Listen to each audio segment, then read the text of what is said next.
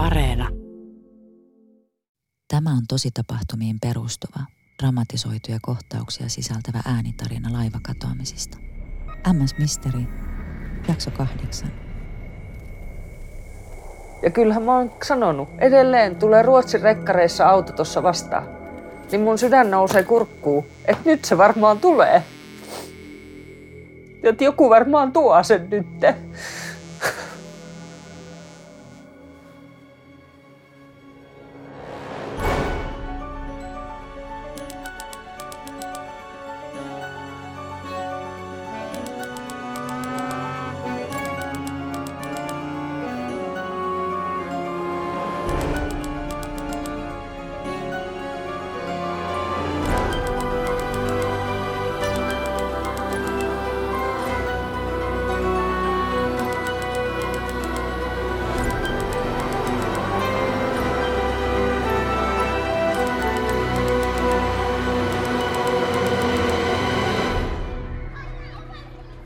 Tämä on MS Misteri.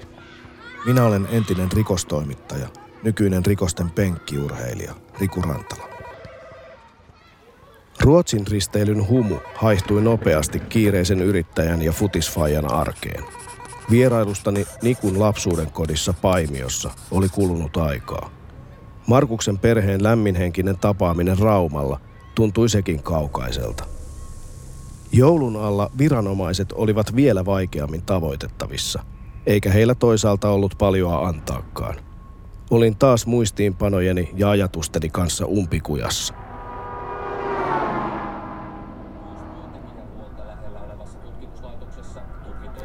Sitten eräänä viikonloppuna iltapäivälehtiin ilmestyi otsikko. Poliisi epäilee vantaalaismiestä kahdesta henkirikoksesta. Askistossa, rauhallisella omakotitaloalueella, oli löydetty eläkeläispariskunta kotiinsa surmattuna. Epäilty, vainajien aikuinen poika, saatiin kiinni vielä samana iltana. Ennen kiinniottoa epäilty oli ajanut autolla ulos tieltä ja painut metsään.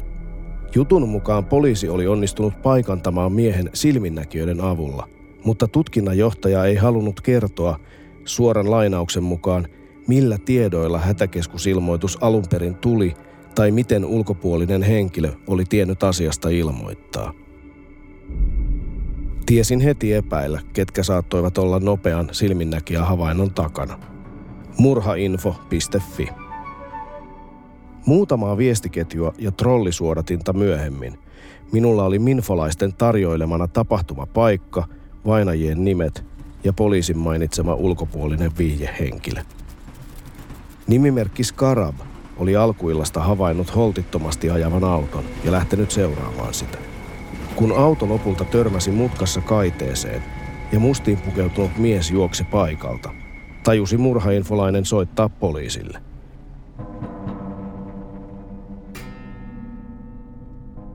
Ei mennyt tuntiakaan, kun joku toinen minfolainen yhdisti tapahtuman poliisien etsimään epäiltyyn.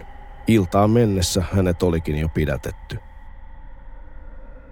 Tarinan opetus lienee se, että erilaisten näennäisesti irrallisten sattumien summasta voi välillä syntyä ratkaiseva yhtälö. Pitää vain olla hieman onnea matkassa ja puskaradio oikealla taajuudella. Murhainfolaisten omatoimisuudessa ja estottomuudessa oli jotain ihailtavaa. Anonyymilla keskustelupalstalla voi tietysti kuka tahansa leikkiä asiantuntijaa, mutta aivan toinen asia on lähteä oikeasti kääntelemään kiviä. Se, että joku kiinnostuu ja tonkii sieltä, mistä muut eivät, vaatii tiettyä luonteenlaatua. Tästä hyvä esimerkki on Suonnon veljekset, jotka nousivat taannoin otsikoihin löydettyään omilla tutkimuksillaan ja itse rakentamallaan vesistöetsintälaitteella Äänekoskella kymmenen vuotta sitten kadonneen Jussi Mediaa hieman ujostelevista veljeksistä onneksi toinen, Antti, suostui keskustelemaan kanssani. No terve. Terve. Teille mä nyt tietysti soitan siksi, että, tai sulle, sä oot veljes kanssa onnistunut useita kertoja löytämään kadonneita sen jälkeen, kun poliisietsinnät on jo päättynyt. Ja tämä meidän, nämä meidän tapaukset on todella haastavia. Ja mun täytyy myöntää, että tämä oma penkominen ei ole juuri mihinkään johtanut, vaikka onneksi jotain uutta tietoa ollaankin omaisille saatu.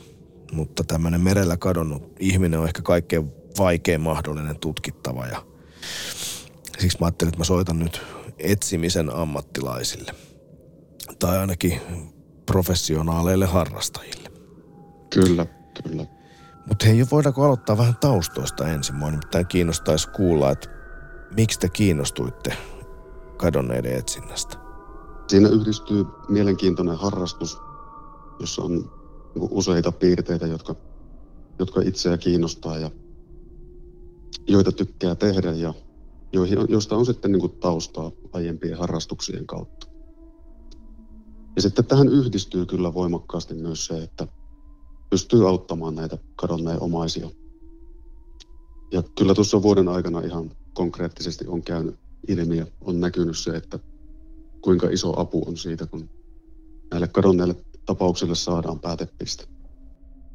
No te olette nyt muutaman vuoden tämän asian parissa tehneet töitä vapaa-aikananne ja yksi, yksi kiinnostava kysymys on tietysti se, että miten te valitsette, ketä kadonnutta te alatte etsiä? Joo, meillä on, on tunnistettu tuo, että, että meillä tuo niin onnistuminen pohjaa siihen, että siinä on oikeastaan kolme tekijää. Ensimmäinen on se, että tämmöiselle tapaukselle pystytään rakentelemaan teoria tai hypoteesi. Eli tarina, miten se on edennyt, mitä on tapahtunut ja missä järjestyksessä on tapahtunut. Ja tämä yleensä sitten johtaa siihen, että sitä etsintäaluetta pystytään rajaamaan hyvinkin voimakkaasti. Ja se on tosiaan toinen tekijä, että me, me on pystytty sen teorian perusteella rajaamaan etsintäalue hyvin pieneksi. Joko yksi yksittäinen tai korkeintaan muutama paikka, jotka, jotka sitten katsotaan huolellisesti läpi.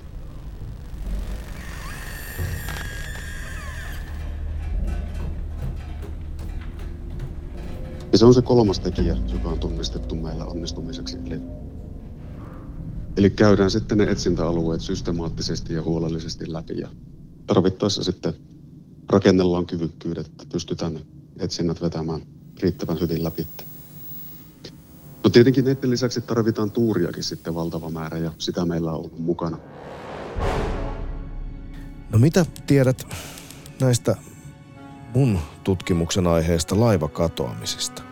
Oletteko te esimerkiksi koskaan harkinnut, että te tarttuisitte johonkin niistä kymmenistä tapauksista, jossa laivalla on kadonnut suomalainen yleensä nuori mies täsmälleen samanlaisissa olosuhteissa mystisesti? Kyllä ne on hyvin, hyvin haastavia tapauksia. Että kyllä se pelkästään ne olosuhteet ja tosiaan kun on liikkuvassa aluksessa ja ellei pysty tarkkaan määrittämään sitä aikaa, milloin se katoaminen on tapahtunut, niin se etsintäalue kasvaa aika voimakkaasti. Tai niin kuin voisiko sanoa, että mahdollinen putoamispaikka kasvaa aika voimakkaasti. Ja sitten kun ottaa huomioon vielä, että merellä yleensä tuulet ja virtaukset kuljettaa sitten kadonnutta, niin kyllä ne etsintäalueet kasvaa niin suuriksi, että ei, ei meidän kyvykkyyksillä ei pysty lähtemään siihen. Onko sulla mitään ideoita siihen, miten näitä kuitenkin kymmeniä tapauksia voisi tarkastella jotenkin uudesta näkökulmasta? Ihan näin niin kuin ääneen ajatellen, niin kyllähän sitä katoamisaikaa koittaisin tarkentaa ja tietenkin matkapuhelintiedolla, jos pystyy yhtäistä paikannusta parantamaan, että saisi edes sen tippumispaikan kohtalaisella tarkkuudella kiinni. Olettaisin kuitenkin itse, että niistä suurin osa, ellei kaikki, niin on syystä tai toisesta päätynyt laidan yli. Että vesistöstä, vesistöstä todennäköisesti löytyvät sitten. Mietin Antin sanoja ja sitä, miten oma tutkintani eteni. Kaikki alkoi pienestä. Ensin oli yölliset unettomat hetket nettisalapoliisien palstalla murhainfossa. Sitten tuli tunne, se jokaiselle meille varmasti tuttu tunne, kun joku asia ei vain jätä rauhaan. Jokin ei täsmää. Lähdetään siis Antin yksinkertaisella hyvällä kaavalla käymään läpi, mitä on tapahtunut. Kymmenien laivalla kadonneiden joukosta tartuin Nikun ja Markuksen tapauksiin, koska ne muistuttivat toisiaan ällistyttävän paljon. Sama laiva, puoli vuotta katoamisten välissä, nuoret miehet, ei tiedossa ollutta itsetuhoisuutta, hämärät ja kosteat olosuhteet ennen katoamista. Toivoin löytäväni jonkin yhteisen nimittäjän, jonka kautta avautuisi uusi tapa hahmottaa vaihtoehtoja heidän kohtaloilleen. Mahdollisia teorioita olivat itsemurha, onnettomuus, rikos ja vapaaehtoinen katoaminen. Perustavaa laatua oleva ongelma teorioiden rajaamisessa on, ettei heidän katoamispaikkaansa pystytä rajaamaan tarpeeksi pienelle alueelle. Valvontakamerat eivät kattaneet laivan kantta, joten ei voida tietää, hyppäsivätkö tai tippuivatko he, tai oliko heidät kenties heitetty laidan yli.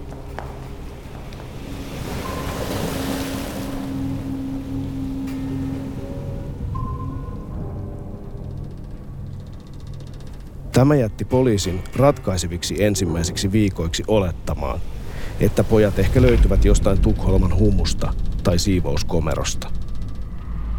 Kenties toiveikas ajattelu lykkäsi dramaattisesti molempien poikien kanssa viimeiseksi nähtyjen seurueiden etsintöjä.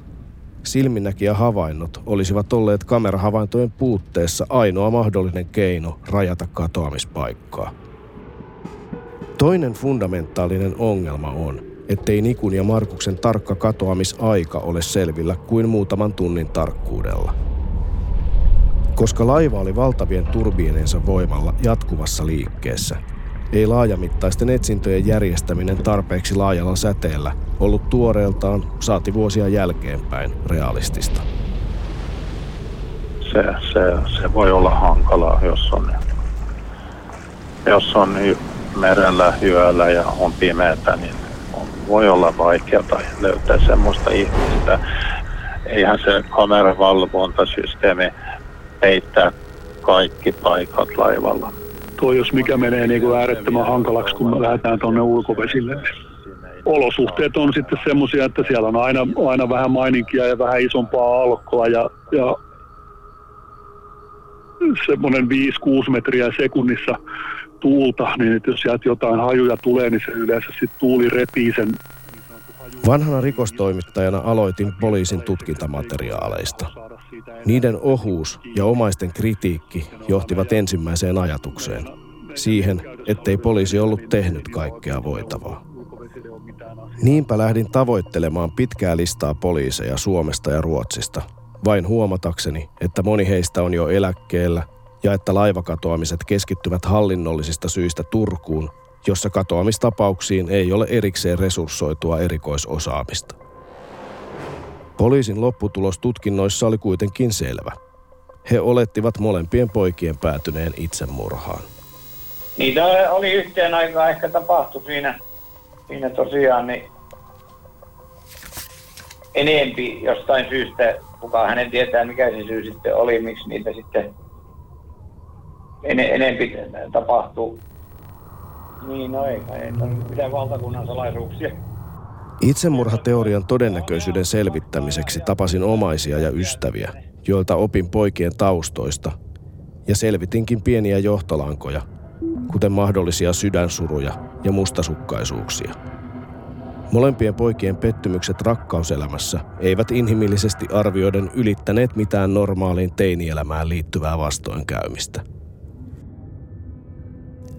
Nikun kohdalla tiedettiin, että hän julkaisi kohtalokkaan palaan joko Darrassa tai Arkussa viestin IRK-galleriaan. Pyysin tämän tutkimiseksi Nikun IRK-galleria-tunnuksia ylläpidolta ilman sen suurempaa menestystä. Onnettomuus- ja rikosteorioiden todennäköisyyttä arvioin kuulemalla poliisia, tutkijoita, kadonneiden poikien matkaseurueita ja lukemalla kaiken käsiin saamani materiaalin suurennuslasin tarkkuudella. Edessäni oli silti vain erilaisista huterista muistoista, tarinoista ja olettamuksista koostuva palapeli, jonka nuhraantuneet palaset eivät koskaan loksahda paikoilleen. Ruotsista puolivahingossa saadut Markuksen katoamisen tutkintapaperit herättivät ehkä eniten toiveikkuutta, mutta niiden kautta oli käytännössä mahdotonta päästä liideissä eteenpäin, koska aikaa oli kulunut ja laivayhtiöiden matkustajatiedot sekä turvakameranauhat eivät olleet enää käytettävissä.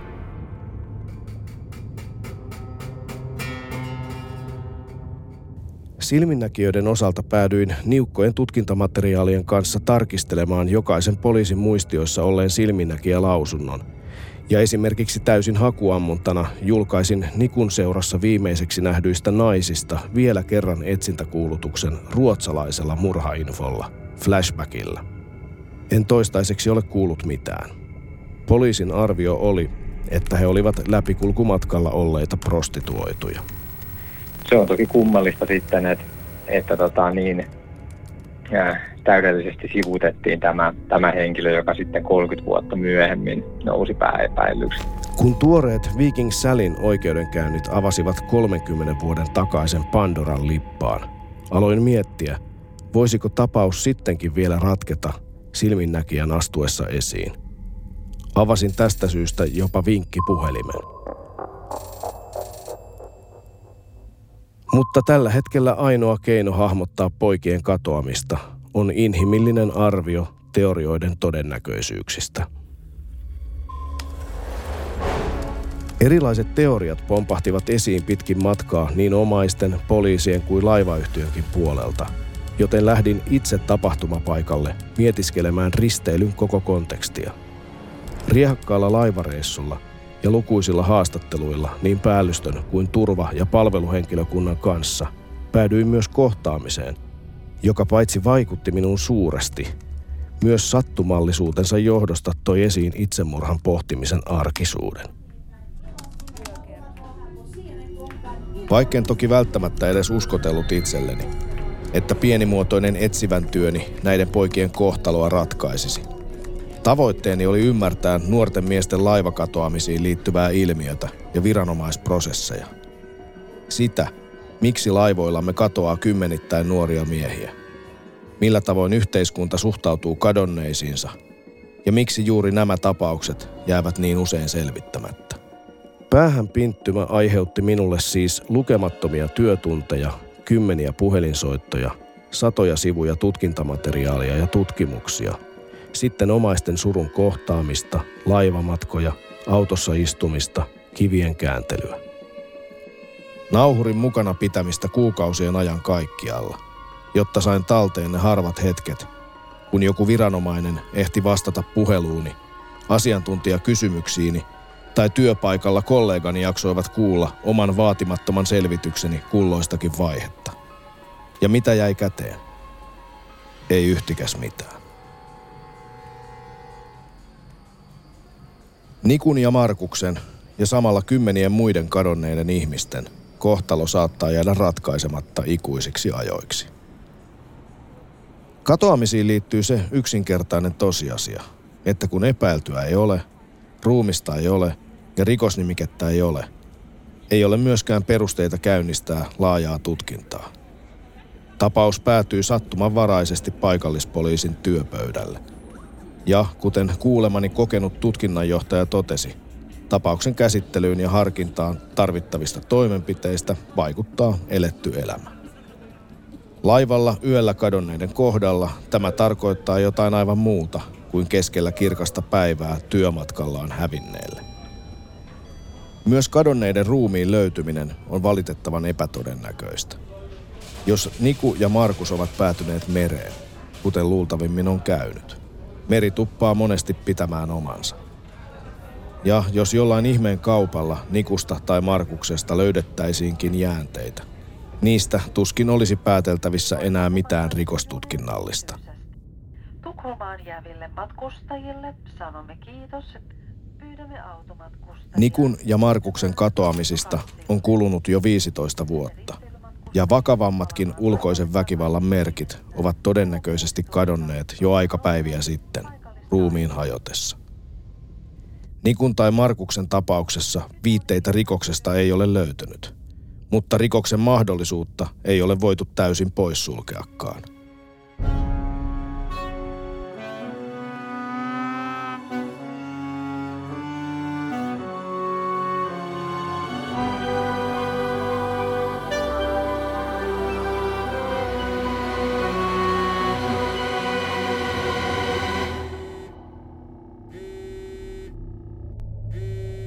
Katoaminen itsessään ei siis ole rikos.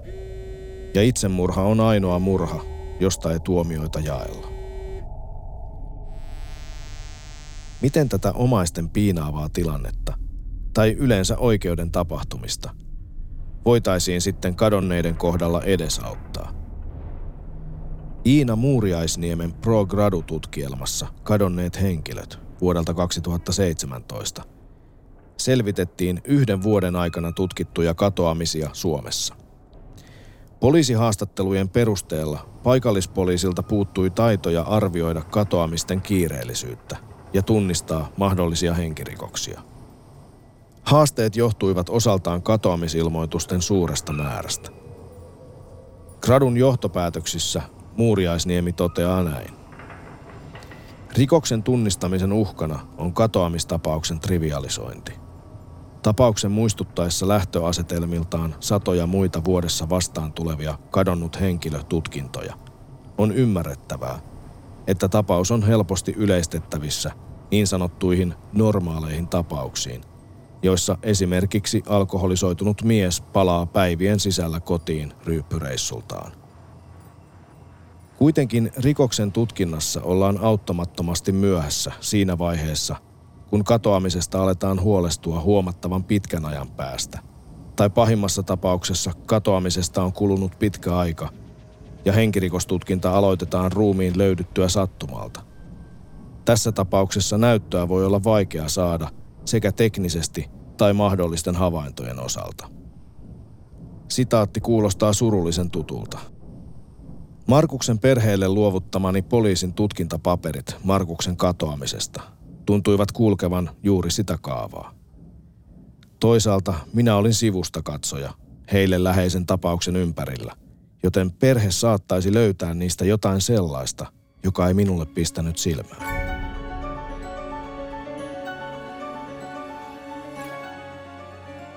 Keskusteluni Antti Suonnon kanssa nosti pinnalle myös yhden mielessäni jatkuvasti pyörineen ajatuksen.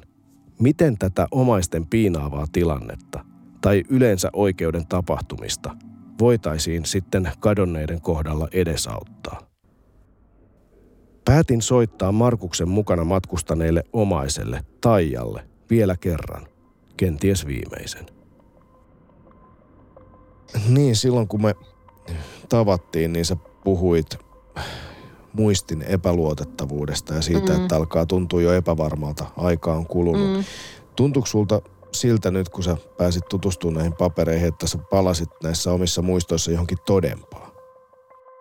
Joo, joo et niinku, et, ja just sellaisia asioita, mitä vähän niinku mietit, että onko sitä, että et tapahtuuko sitä, niin siellä kyllä kans niinku oli se, että kyllä se ihan oikeasti on mennyt niin, mitä niinku ajatteli, että siinä on ollut kaikki, mitä siinä semmoista hässäkkää. Mä ajattelinkin, että siellä on hyti ovel ollut ja siinä käytävässä ja kaikkea, mutta et se, että niinku sieltä paljastui myös semmoisia asioita, mitkä ei oikeasti pidä paikkaansa annettu lausuntoi, niin se, siis semmoinen paskapuhekin sieltä niinku tuli. Et esimerkiksi että se on ihan täyt kukkuu, että me ollaan mukaan seitsemän aikaa illalla vasta ilmoitettu Markus henkilökunnan kateissa olevaksi ihan pulssittiin. Me ollaan aamupalan jälkeen, mentiin hetkeksi nukkumaan ja sen jälkeen koko päivän hän on kuulutettu siellä, mutta meille ei annettu tehdä siitä virallista ilmoitusta, kun sanottiin vaan, että, että siivoojat löytää sen kyllä sit, että se on johonkin sammuneena. Just. se niin kuin häiritti siellä. Et, et... No siinä materiaalin liitteenä oli paljon uusia turvakamerakuvia siitä mm. Markuksen viimeisestä illasta. Semmoisiakin mm. kuvia, mitä sä et ollut aikaisemmin nähnyt. Mm. Miltä Joo. niiden näkeminen tuntui? No se nosti silloin heti, heti silloin, kun te olitte käymässä ja näki ne, niin sehän nosti aikamoiset tunteet pintaa. Nämä katoamiskuvat ja nämä, että ne oli jotenkin niin, niin sit kuitenkin just siihen hetkeen, että ne oli just ennen kuin hän on kadonnut ja just sitä hänen toimintaas kuvannut, niin ne oli aika, tota, aika voimakkaat tunteet kyllä herätti. Kaduttiko, että ne paperit on nyt sulla ja ei, tutustunut niihin? Ei, ei, ei ehdottomasti oli niin kuin hyvä asia. Että tota, ne myös vahvisti sitä omaa muistia ja niin kuin niitä illan tapahtumia hyvässä ja pahassa niin kuin muistaa ne nyt taas, niin kuin, että mitä, mitä kaikkea siinä oli. Että tota, mutta ehkä se jäi niin kuin päällimmäiseksi, että mikä siinä niin kuin ehkä harmittaa, niin se, että itse vaan näet siinä vielä niin kuin mahdollisuuksia siihen, että siellä tapahtuu jotain ikävää niin kuin rikoks, rikokseenkin mahdollisuus olisi niin kuin siinä, mutta sitä ei sitten vaan jostain syystä kukaan muu ottanut tosissaan kuin me läheiset.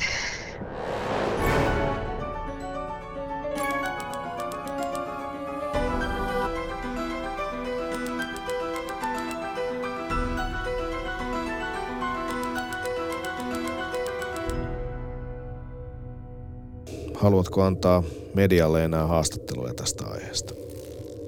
Ei. Me itse asiassa puhuttiin Nikunaidin kanssa asiasta ja, ja, tota, ja Anjan ja muiden kanssa ollaan puhuttu, että, että meidän osalta niin kuin Markuksen asia on tässä. Että tämä oli niin kuin vähän eri kantilta asiaa niin kuin tämä podcasti, niin tota, vähän eri kantilta sitä asiaa ehkä, mutta toivon myöskin, että Iltalehdissä sitä ei enää ihan kauheasti niin reviteltäisi, kun oli puhettakin silloin, että se ilmestyy tasasi väliajoin yhtäkkiä. Alkuun sitä ajatteli, että se on niin kuin tietoisuutta lisää ja, ja ehkä joku muistaa jotakin, mutta enää en kyllä ajattele sillä tavalla, että se on ehkä vaan lehdin, lehden myyntiä edistävä asia sitten enää, että, tota, että omaisilla aika rankkaa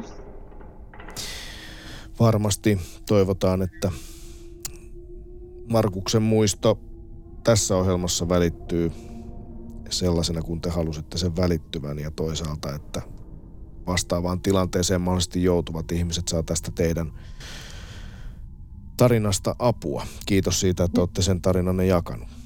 Kiitos, kiitos sulle ja sitten just niin kuin ehkä toivoo sitä, että myös viranomaiset ehkä ajattelis asiaa hiukka, hiukan enemmän, että miten näitä asioita käsitellään, niin se olisi ehkä myös sellainen, mihin eniten toivoisi niin kuin muutosta. Että vaikka yksi ihminen sitten valjastettaisiin siihen, että joka on yhteyksissä siihen läheisiin ja siihen lähipiiriin ja, ja niin kuin oikeasti ottaisi sit aikaa sille.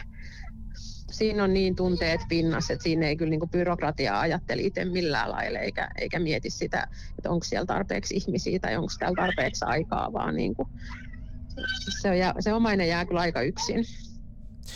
Toivotaan, että muutosta parempaan tapahtuisi. Mm. Öö, viimeinen kysymys.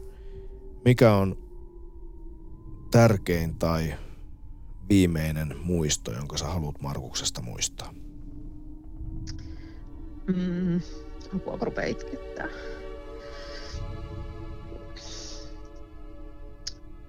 Haluaisin, että Markus muistetaan sinä iloisena ja semmoisen elämänmyönteisen ja auttavana ihana poikana. Et mä lähetin sulle se runonkin siitä, kun se on ihan kuin hänestä kirjoitettu. Se oli. Hän on meidän pieni poika aurinkoinen. Sellaisia ihmisiä kelpaa aina miettiä esikuvana. Kyllä, ja niin kuin sitä toivoisi, että olisi niillä omilla lapsillekin, kun ne tuossa kasvaa, niin niillä olisi ollut toi Markus Sepä siinä hän olisi ollut ihan loistava esimerkki.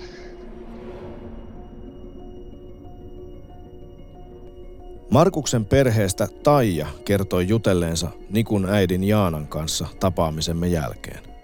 Molemmat olivat todenneet, että tässä se nyt oli. Tämä oli siis viimeinen kerta, kun he haluavat käsitellä julkisesti rakkaidensa katoamista ja omaa suruaan. He eivät siis kaipaa enää yhtään nimetöntä yöllistä soittoa tai vinkkiä.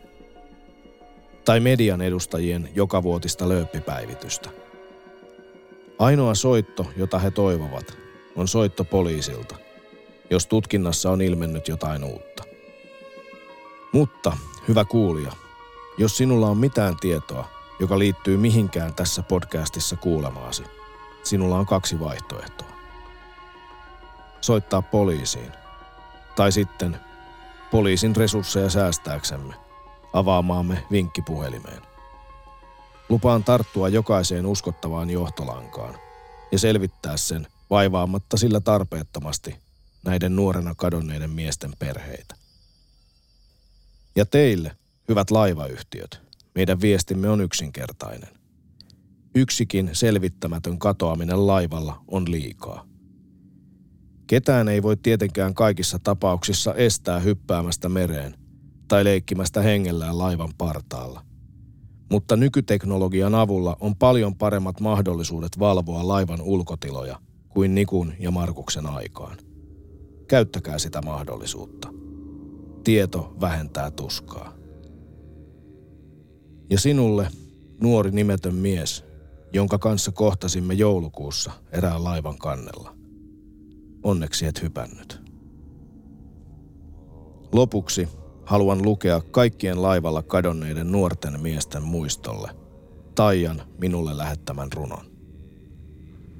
Pieni poika aurinkoinen, tanssi yli lammikoiden, päivänsäde hiuksissaan, salaisuudet taskussaan. Pieni poika aurinkoinen, tanssii kauas kadoten. Sinisien vuorten taa, sieltä alkaa satumaa.